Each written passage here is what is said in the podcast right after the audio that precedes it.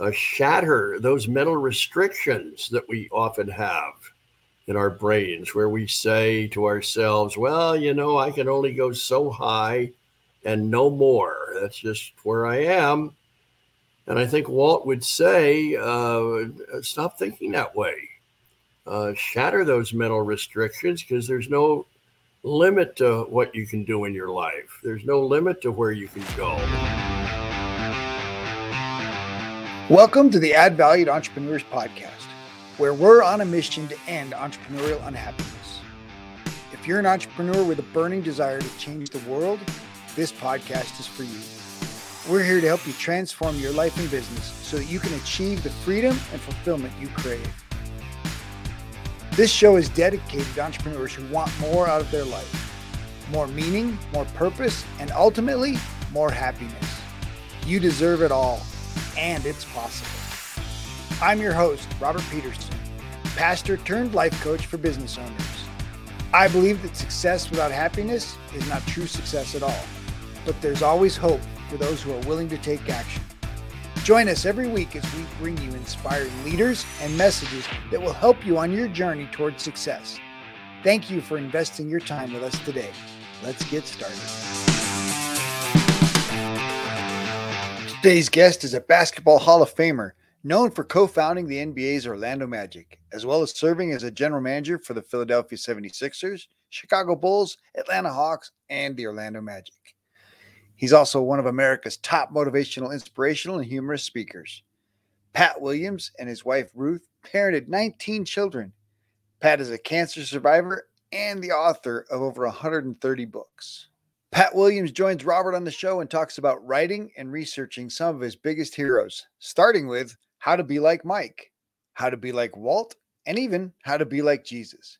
Pat loves interviewing family and friends and learning about people and shares what he learns in his books. He is famous for basketball, but has a love for baseball and wants to bring the major leagues to Orlando with the Orlando Dreamers. Well, Pat, thank you so much for coming on the show today. I'm excited to have this conversation and just uh, been looking forward to, to chatting with you. Thank you, Robert. Nice to meet you and uh, look forward to our visit as well. So, my first experience with with your work is your book How to Be Like Walt. And I I just have to say it's one of my favorite business books and stories. And so can you tell us a little bit about how you got involved in in creating that? Well, I moved to Orlando uh, 37 years ago. Uh, I had been the general manager of the 76ers for 12 years and uh, picked up and moved here with the idea, the mission of trying to bring an expansion basketball team to Orlando. And we, we were successful in doing that, the Orlando Magic. But something else happened in addition to that whole basketball dream. I got Disneyized. Uh, it's easy to do here and I became particularly fascinated with Walt Disney himself. He had passed away, of course, at that point, but I uh, began to run into former Disney executives who had worked with him back in California, and I was always eager to pick their brain about Walt. I just wanted to learn all I could about him. I, I wrote a book initially uh, about Walt Disney's five secrets of success. Um, Go for the Magic was the name of that, but I wanted to dig deeper. And uh, that's how this book came about How to Be Like Walt. It was part of a series that I did with the Chicken Soup for the Soul publishers. Uh, we did about nine of those How to Be Like books. But I dug into all things Disney. I, I was able to track down uh, just about every living uh, Disney legend and I'm so glad we did it when we did because they're all gone now. I think, with the exception of one, Bob Gurr, I think everybody else is gone. So the timing could not have been better on that. And uh, we, we, we, I wanted to just find out from all these people who knew Walt or worked with him, or understood him. You know, what, what was it about Walt Disney? What was, uh, what made him unique? What made him special? Uh, what can we all learn from Walt? And so that was the background of the book, Robert. It came out uh, um, quite a number of years ago. Now it's it's still in print as far as I can determine, and uh, I still hear from people who, who got some real meaning from from that book and learned a lot about Walt Disney's life lessons for all of us. So, so you researched and did did all the interviews to to pull those that that those stories together. That's that's incredible. I did, and it was a, it was an absolute treat to track down uh, all of those people that knew Walt and worked with him, and uh, get get a good story from them or an anecdote, something uh, that uh, maybe we hadn't heard before. I don't think we'll ever mine the depths of Walt Disney fully, uh, but uh, I think up to that point, that was about as as deep as we could dive into his life, and uh, it was a it was a joy to do the research and uh, uh, great to to write it, and then I think promote it after that and and the book is still out there. It's I still hear from people who have read it and got some meaning from that book, and I'm I'm glad that we could uh, bring Walter alive like that. Yeah, I really, I really, like I said, I I read it. I've read it uh, multiple times because I like to read it over, just because for me it's it's inspirational. Um, I guess for me, I get I get so caught up in the dated that the practical things of operating a business that it's hard to tap into the imagination side. And i think that's an area where walt just lived and thrived. And so being able to use your book and your stories to to to tap into my own imagination um, is powerful well that but robert that was one of his lessons uh, that he taught all of us free up your imagination uh, shatter those mental restrictions that we often have in our brains, where we say to ourselves, well, you know, I can only go so high and no more. That's just where I am. And I think Walt would say, uh, stop thinking that way. Uh, shatter those mental restrictions because there's no limit to what you can do in your life. There's no limit to where you can go uh, no limit to what you can accomplish if you just have a freed up uh, outlook to, towards life. And that was that was one of his great secrets: free up your imagination. And so, I encourage people to follow Walt's advice on that. And uh, it's amazing what we can do if we don't limit ourselves. Hmm, absolutely. So, what what's your favorite Walt story? probably uh, many, many years later, after the book came out, uh, we got word that uh, the Walt Disney Family Museum was going to open uh, outside of San Francisco. And I got an invitation to go. And it was a long trip across the country, but I felt I needed to be there. Um, Walt Disney's daughter, Diane Disney Miller, had been the architect of this museum and in putting the book together, she had been so helpful to me. She talked to me about her father. Uh, she put me in touch with all of her children so that I could talk with them about Walt and uh, Lillian Disney as grandparents. And I was able to get that done. So, anyway, I got out to the museum and it was uh, wonderful to go through all of that. They had a nice dinner afterwards, uh, the tour. And uh, I went over. I saw Diane Disney Miller. Uh, I uh, she's a, a, dead ringer for her dad. You couldn't miss her.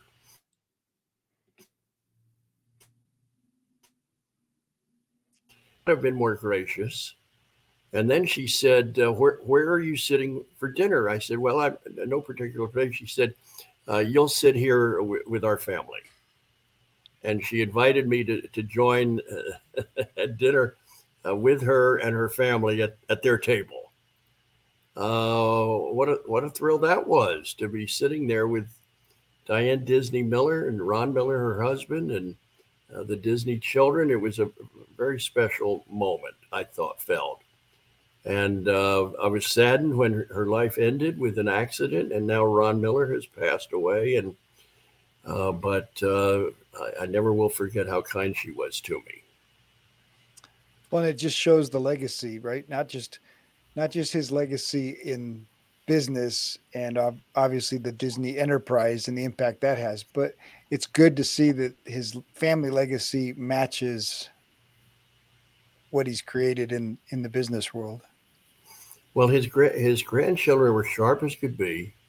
Uh, Diane Disney had a had a big family, and uh, I must have talked to five or six of, of those children, those grandkids, and they were all just uh, extremely articulate and uh, bright, engaging, uh, and we got a lot of their stuff into the book.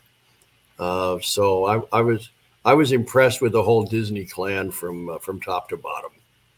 Nice. So obviously, working with the Orlando Magic and, and bringing the Orlando Magic, you know, trying to get the Orlando Magic started. I assume you worked with Rich DeVos for helping to get that started. Well, actually, Robert, he came a little bit later. Uh, okay. I was brought here uh, to Orlando in 1986 by the original um, Magic ownership group. Uh, the head of that was a fellow named Jimmy Hewitt and he brought me here and then we had a couple of years to get ready three actually before we ever played. And uh, then uh, we played two the first two seasons. In the meantime we were trying to bring major league baseball to orlando back then. This was 1991 and uh, we needed an owner and i was introduced uh, through a mutual friend to go up to grand rapids michigan. And i and i met with rich devos uh, told him about our baseball efforts and uh, asked him if he would consider being the owner, and he agreed to do that. And uh, we we went through that process. Uh, did not get the baseball team in that go around. They went to Miami.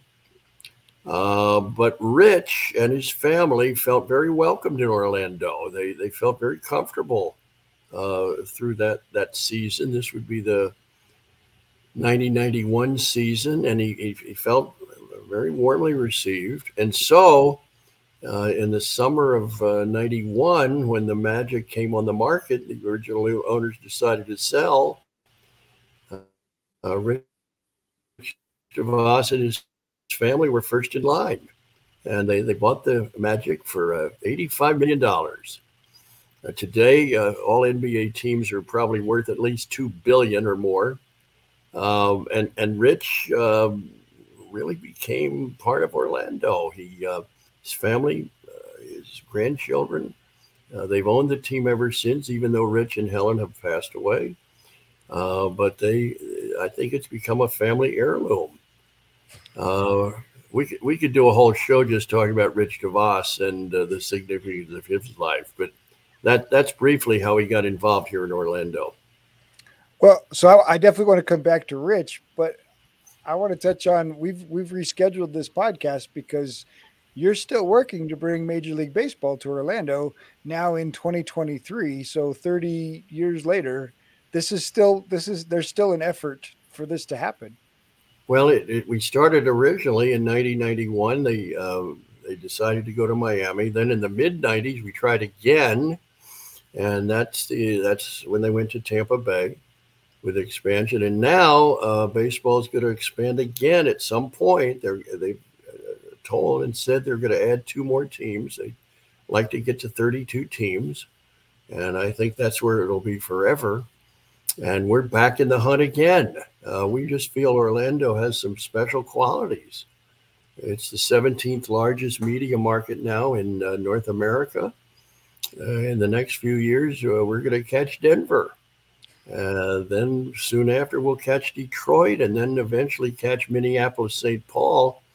It's just uh, it's just got that kind of a market. It's just growing so dramatically, and I think ready to be an excellent Major League Baseball city.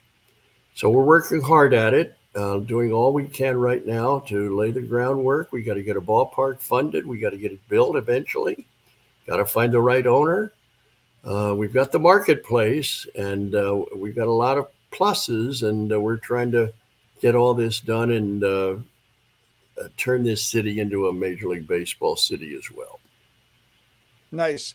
So it's interesting to me because you spent 12 years as a GM for the 76ers, and then obviously your role in founding the Orlando Magic and bringing them. So these NBA roots but you've been involved in Major League Baseball trying since the 90s as well. Well, my roots are in baseball. Actually, I, I went to Wake Forest uh, as a catcher, played baseball there for four years. And then uh, in June of 1962, I, I signed with the Phillies. I was a minor league catcher for two seasons with them, uh, the 62 and 63 summers. And then that led to uh, years in the front office in the Phillies farm system, Miami, and then Spartanburg, South Carolina and that's where my career path was headed. But it it, it changed very dramatically with one phone call uh, when Dr. Jack Ramsay uh, of the 76ers wanted to hire me and bring me to Philadelphia from Spartanburg as the business manager of the 76ers. Uh, it was a different sport. Uh, it came out of nowhere, but it was the first opportunity really I'd had in a major league sport in a major league city. And at age 28, I, I made that jump. And that started uh, a 51 year career in the NBA. But I've, I've never lost my interest in baseball. I've always followed it very closely, um, read about it uh, consistently. Uh, it's, it's always been a big part of my life. And, uh, and we have this big goal now of, of, of bringing Major League Baseball to Orlando. We'll see how it works. Uh, we feel that we're far better equipped this go round. Uh, much bigger city, much more mature city. We have we've had a history in pro sports at this point, and uh, we're uh, we're eager to uh, see if we can pull this off. Hmm. That's that's pretty. So what? Obviously, your connection to pro pro sports now, having you know basically your entire professional career mostly as a you know in the back office and making these things happen how do you see the value the connection between professional sports and, and the city that they occupy? I think two things really uh, provide spirit and spunk uh, to any city and that's those those are big league sports major league sports and the arts I think those are the two features that really give a city personality and uh, and give people a, a, reason to visit.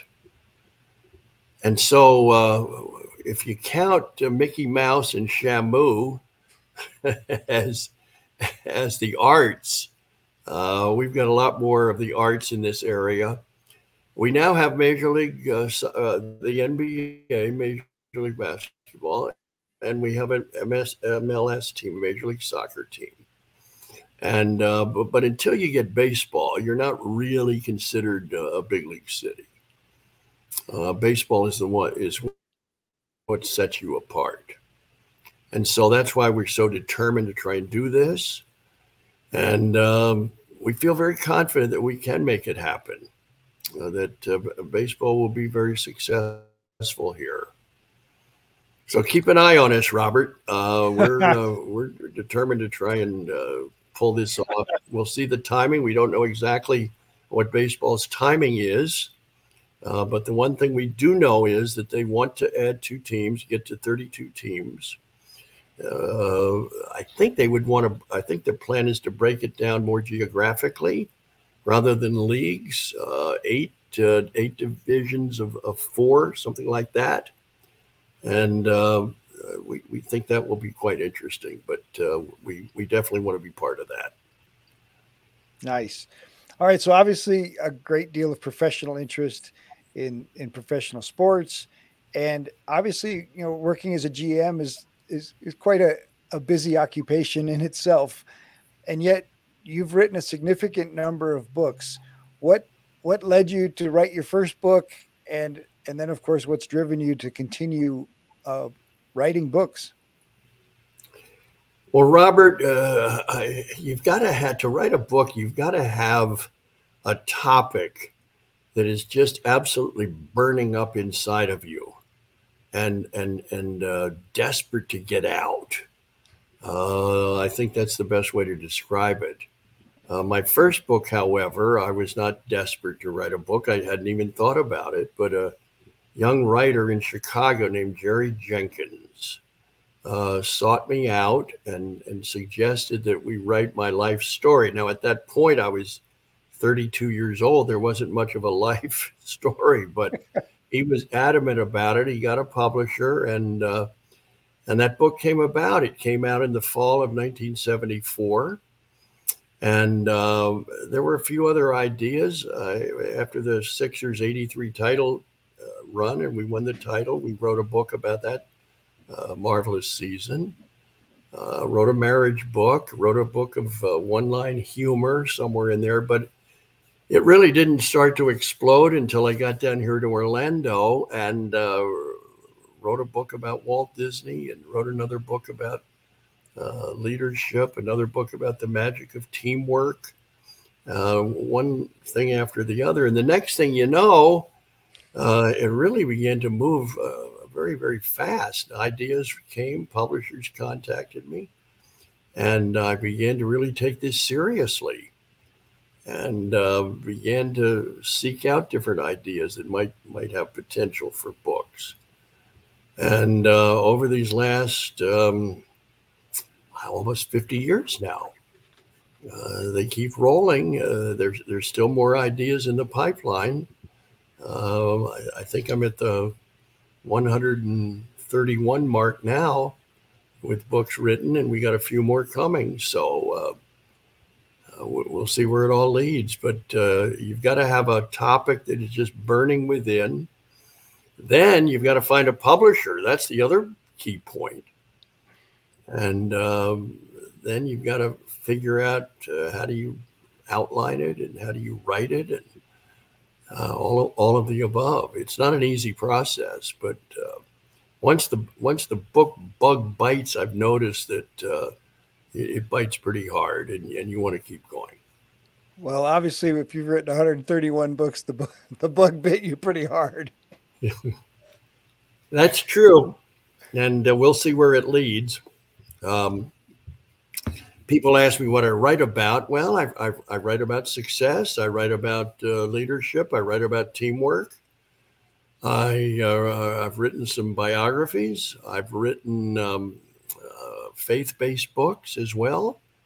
Uh, so it's it's kind of a, a wide field that I've I've taken on over the years. Yeah, I mean, absolutely.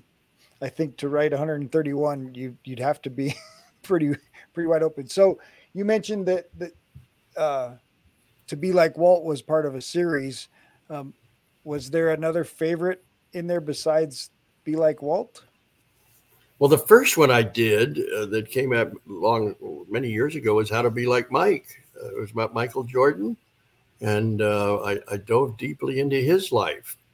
Then um, we did a book called How to Be Like Jesus. Uh, that was fascinating.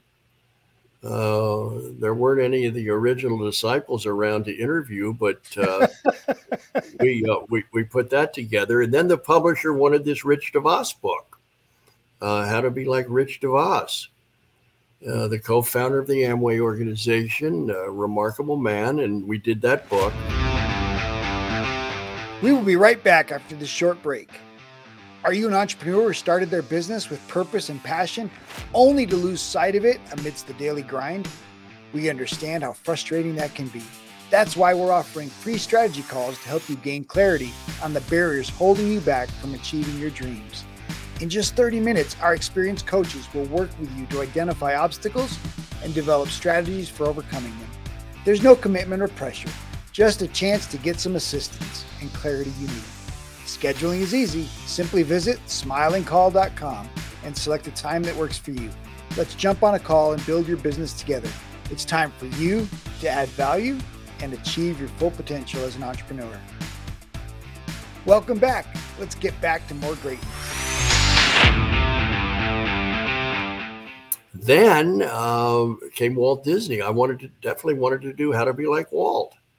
Knew it was a big undertaking, then the other one I wanted to do was uh, Coach John Wooden, uh, how to be like Coach. Uh, then the other one I wanted to do was how to be like Jackie Robinson. Know, that was another fascinating project. Then we did a few more after that, but uh, uh, I was very very grateful to the publisher, HCI Health Communications. They were the chicken soup for the soul publishers and uh, we we had a wonderful time putting those books together. They're they're still out there in many forms. I, I still hear from people, and I'm I'm glad that that series you know uh, had a, had a good impact on people. Well, you just added six more books to my list, so I'm going to have to get at least all six of those. So, so go so. Out of I guess my for me, Jackie Robinson sounded the most interesting. Besides Jesus, I I'm have a strong connection to to Jesus, but how, how to be like Jackie and and that how, how did you research that story and and share a little bit about the insights that you learned from writing that book? Well, I started uh, with his widow, uh, Rachel Robinson, who just turned 100, by the way, but this would be back some years. And uh, I was able to make contact with her. Uh, she gave me her blessing uh, on that book. And then it was a matter of tracking down as many people in and out of baseball who, who I could get a hold of who had a thought or a story, a memory, an anecdote about Jackie. And that was fascinating. And unfortunately, there were still a good many of the old Dodgers still living uh, who I was able to reach and uh, many of many of the opponents uh, of Jackie th- during those years that he was in the big leagues. And then uh, on beyond that, uh, so I, I, did hundreds of interviews actually uh, on that book, uh, hundreds of people that I could track down and get an observation and get a thought. And um, I, as I was doing all this, I couldn't help but be uh, just overwhelmed really by the courage of the man. You know, breaking the color line in 1946 originally in the Dodger farm system and and then up to the big leagues. Uh, his benefactor, Branch Rickey, the, the president of the Dodgers, had told him uh, in doing this that uh, Jackie, for two seasons, uh, was going to have to turn the other cheek. He, was not going to be able to fight back. Uh, he, he was going to have to turn away no matter what was said to him or done to him. Um, Mr. Rickey made it very clear, Jackie, if if uh, you go off uh, in a wild outpouring here, you know, it's the whole thing's going to collapse, uh, and this experiment is not going to work. And you've got to promise me, Jackie, that you will not fight back. And and Jackie made this statement. He said, "Mr. Rickey, you mean you're looking for a ball player uh, who, who's who's afraid to fight back. And Rickey mm-hmm. said, "No, no, no, no, Jack. I'm looking for a ball player with the courage not to fight back." And then there was a long pause in that meeting, a long pause, and uh, and Jackie finally piped up and said. Uh, uh, Mr. Rickey, I will uh, uh, abide by what you want. I will. I will not fight back for two seasons. That was the deal. And uh, I'm not sure Jackie realized at that point what it was going to be like, but it was it certainly wasn't easy. Uh, the things that were said to him, the things that were done to him on the field, it was it was very very tough for particularly for such an intense, competitive athlete as Jackie Robinson. He was a fighter. You know that was that was his makeup. But for two seasons, he, he knew he had to honor what Mr. Rickey had asked him and told him. And then after those two seasons, this would now be 1949. Rickey said, uh, "Jackie, the the um, the limits are off. Uh, go go be yourself." And uh, now Jackie could argue with umpires, and and he didn't have to put up with any nonsense that was said to him. He uh, he, he, was given uh, full unleashing, and um, it, it, it's quite a story. It's a remarkable story. The more so, I encourage people to read about Jackie and study him. He's an important American. Uh, played a, a, a, very important role in this country, and it's important to know about him. Absolutely, I I think the more the more we can study. Uh, for me, it's still heartbreaking to look back and, and see the way that human beings have treated human beings in in our own country within our you know lifetimes even and and the things that oh, this shouldn't this shouldn't be true here. These things well, I, shouldn't I, have happened. In- there were times in writing that book, as as I put some of those stories in place, I found myself uh, choking up and weeping.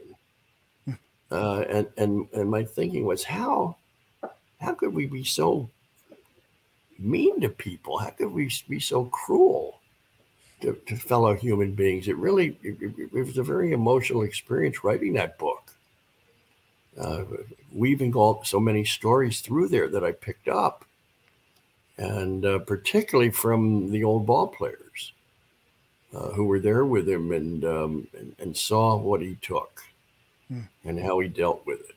I was um, I was very emotionally um, whipped up by that book.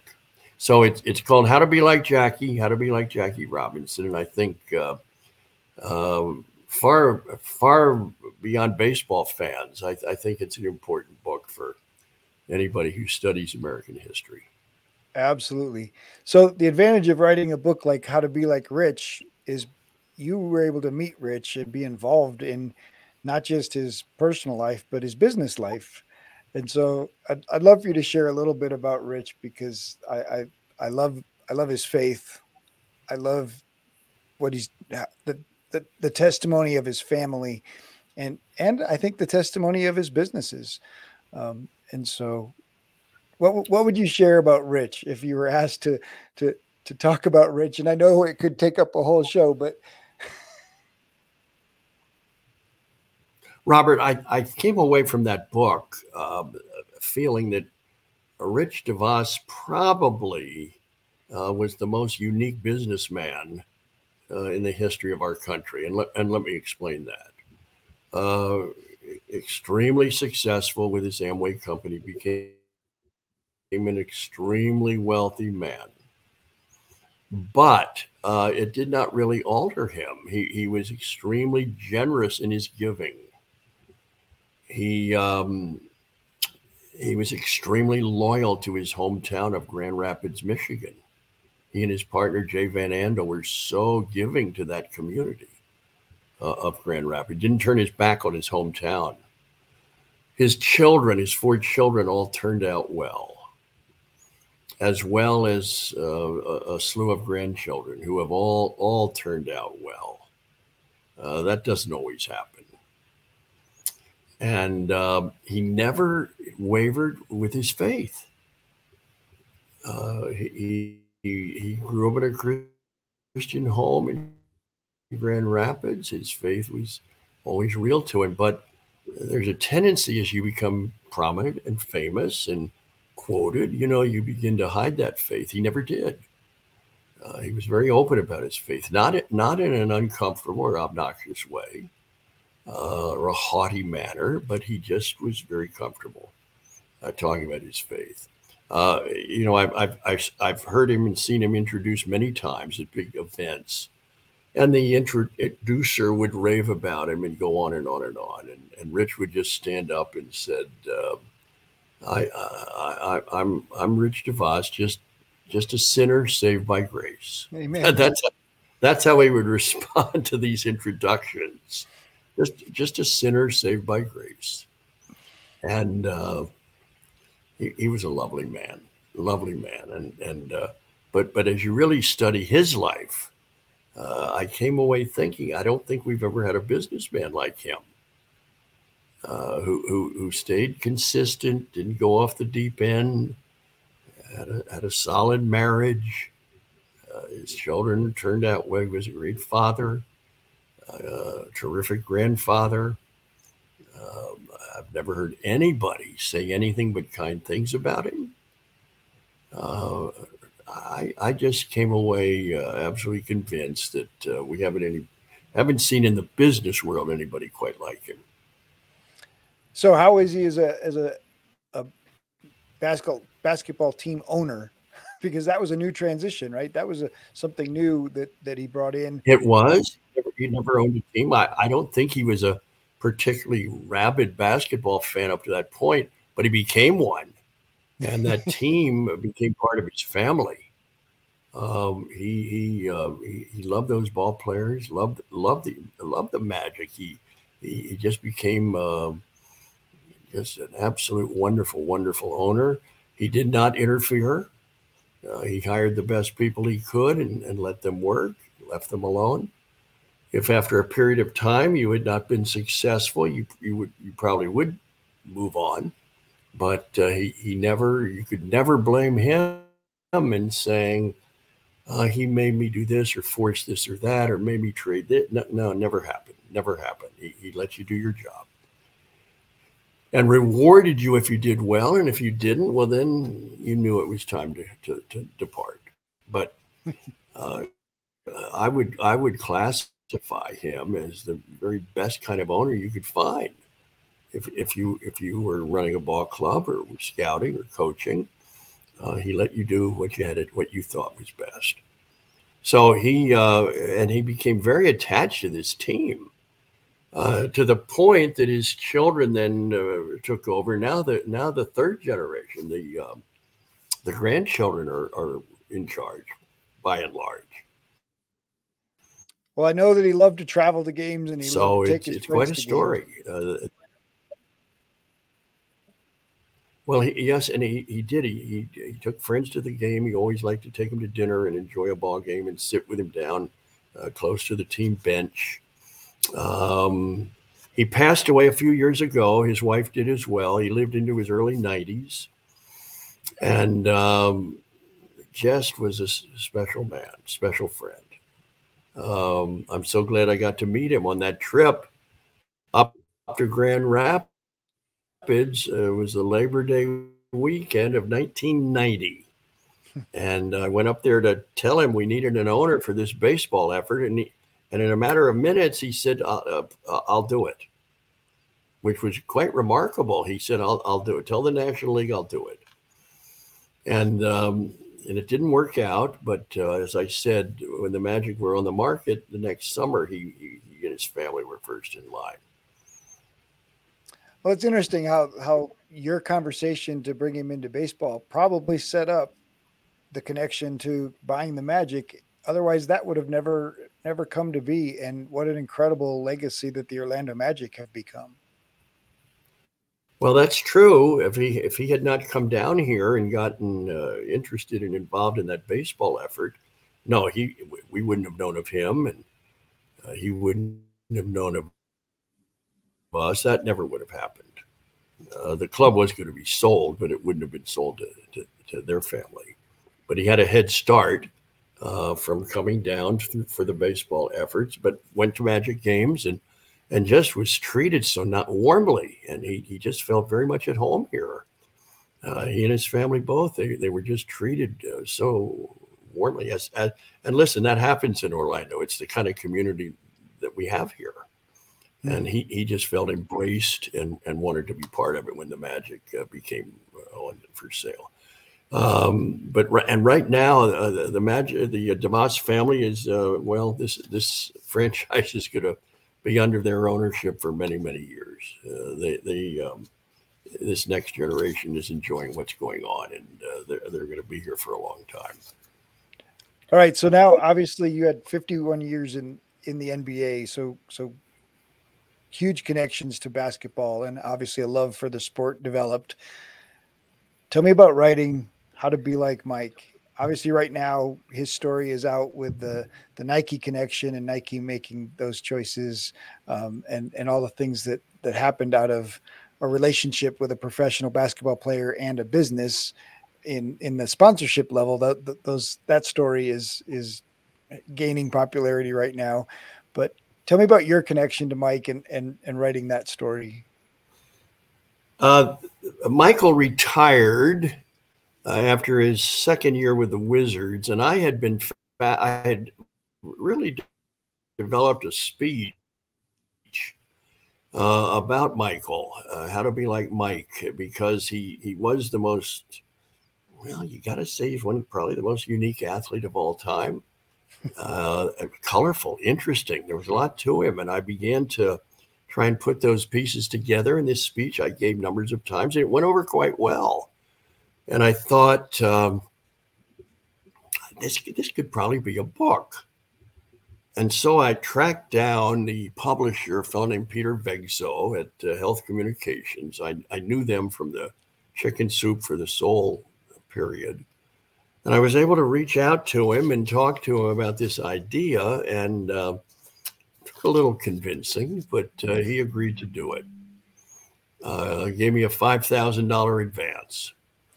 And uh, big money back then. So the so the Mike book was the first of this series. I'd written a few other books by Nice. then, but uh, but he agreed to do it, and I, I then just went after it full bore. Uh, I, I, I tried to track down everybody in basketball and beyond uh, who might have played against him, played with him. I got to all those people, media types, everybody uh, that had any sense of Michael Jordan. I was able to get to to them all the way back to his growing up in Wilmington, North Carolina. I was able to get some of his little league coaches. It was fascinating.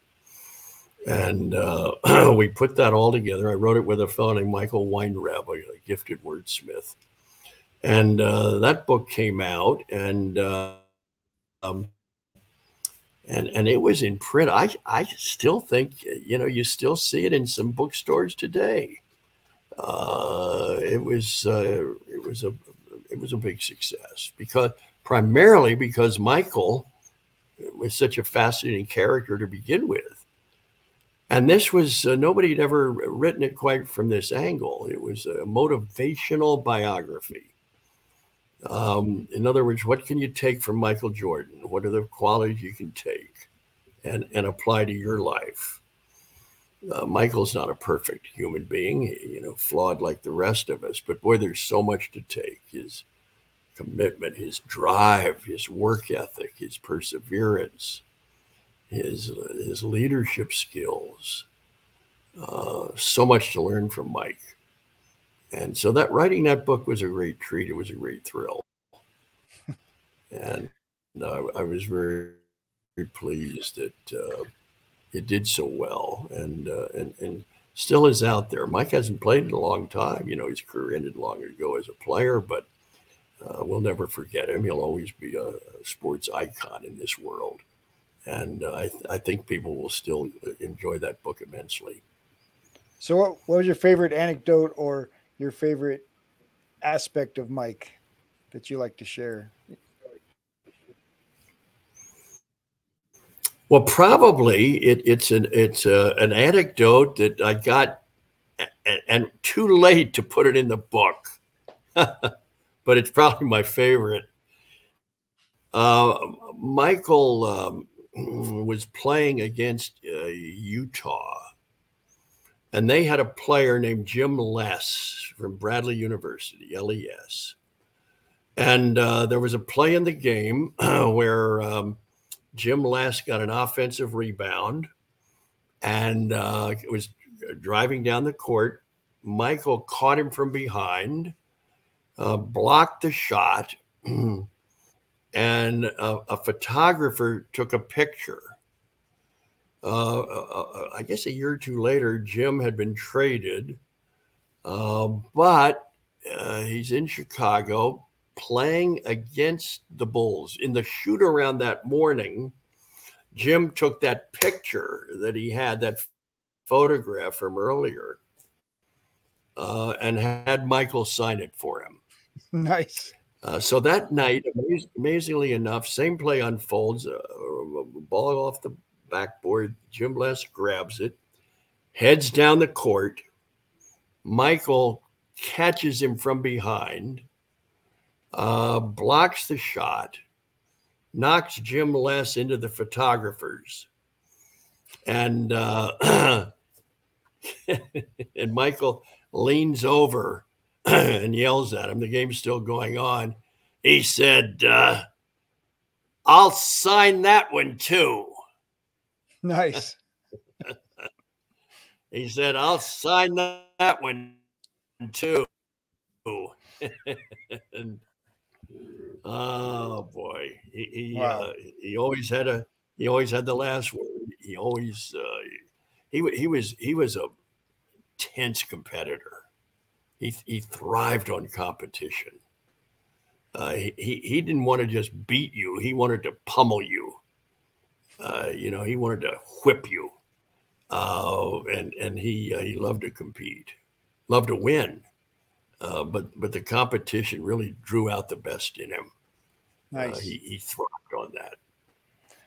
All right, Pat. So now you're working on bringing a Major League Baseball team to Orlando, but you also have another book project. What's your latest book, and and how can people find it?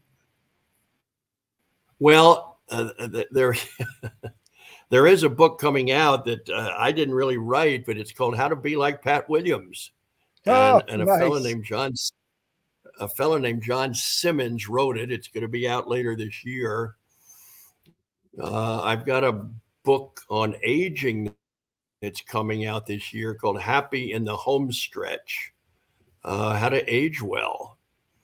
And uh, we're working also on a, on a leadership book, um, kind of a leadership encyclopedia uh, that I've learned over the years. What are the what are the key words in in this leadership language?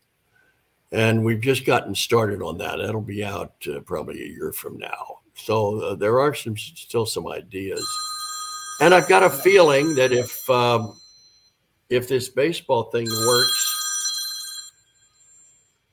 don't be shocked. Let me let me get this off. No worries. Do not be shocked if there's a book about uh, the birth of the Orlando Dreamers baseball team. You know, I'm, the Orlando I'm, Dreamers because the Magic's already taken.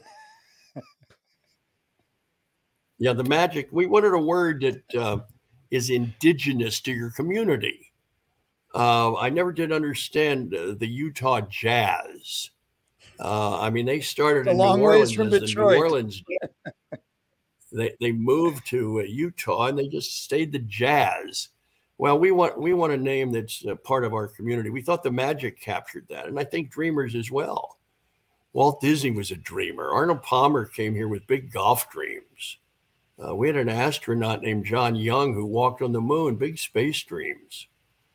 Uh, uh, I came here with big ba- basketball dreams years ago. So we think Dreamers kind of captures the people who come here and move here and these 80 million visitors from around the world, they come here uh, with big dreams about a vacation. So uh, dreamers seem to fit uh, for for now. The Orlando Dreamers baseball team. I, I so think it's a, that, that, got a pretty good ring to it. Oh, that's great. That's great. Well, Robert, I'm so happy to have met you. And um, Pat, I appreciate you taking the time today to hang out with me. We always end every episode with our guests sharing their words of wisdom. Pat, what would you share with our entrepreneurial audience? Well, I probably would take uh, uh, a word from uh, the late John Wooden, uh, Coach Wooden, uh, who who made this statement. He said, um, "Make each day your masterpiece." Uh, there's a good challenge for us. Make each day Absolutely. your masterpiece. So if you if you Pat, go about thank you so much. Thank you, Robert. I'm so glad to have visited with you and appreciate your time. Thanks. Thank you for tuning in to this episode, brought to you by the power of intentional decisions that lead to massive action. Those aren't just buzzwords, they're qualities that can help you take control of your life and build a successful business. To support you on this journey, we're offering you our most popular survey to help you establish a baseline. Visit enjoybizlife.com to check it out and take the first steps towards changing your life and business. We often make things more complicated than they need to be, losing sight of what's truly important. This tool will help you refocus on what matters most so that you can start doing the things you've always wanted to do, like spending quality time with loved ones. And if you enjoyed this episode, please show us some love by liking, subscribing, or leaving a review. But most importantly, share it with someone who needs to hear it. In our next episode, Muniz Ahmed and Robert talk about how our current sick care system isn't designed to help people with long term metabolic illness. The system treats symptoms, not people. She wants to change that, and starts by listening to people, listening to their bodies, and looking at everything in their life, their diet, their activities, and working to stop the influence of poisons and the other negative environmental things from affecting people's health.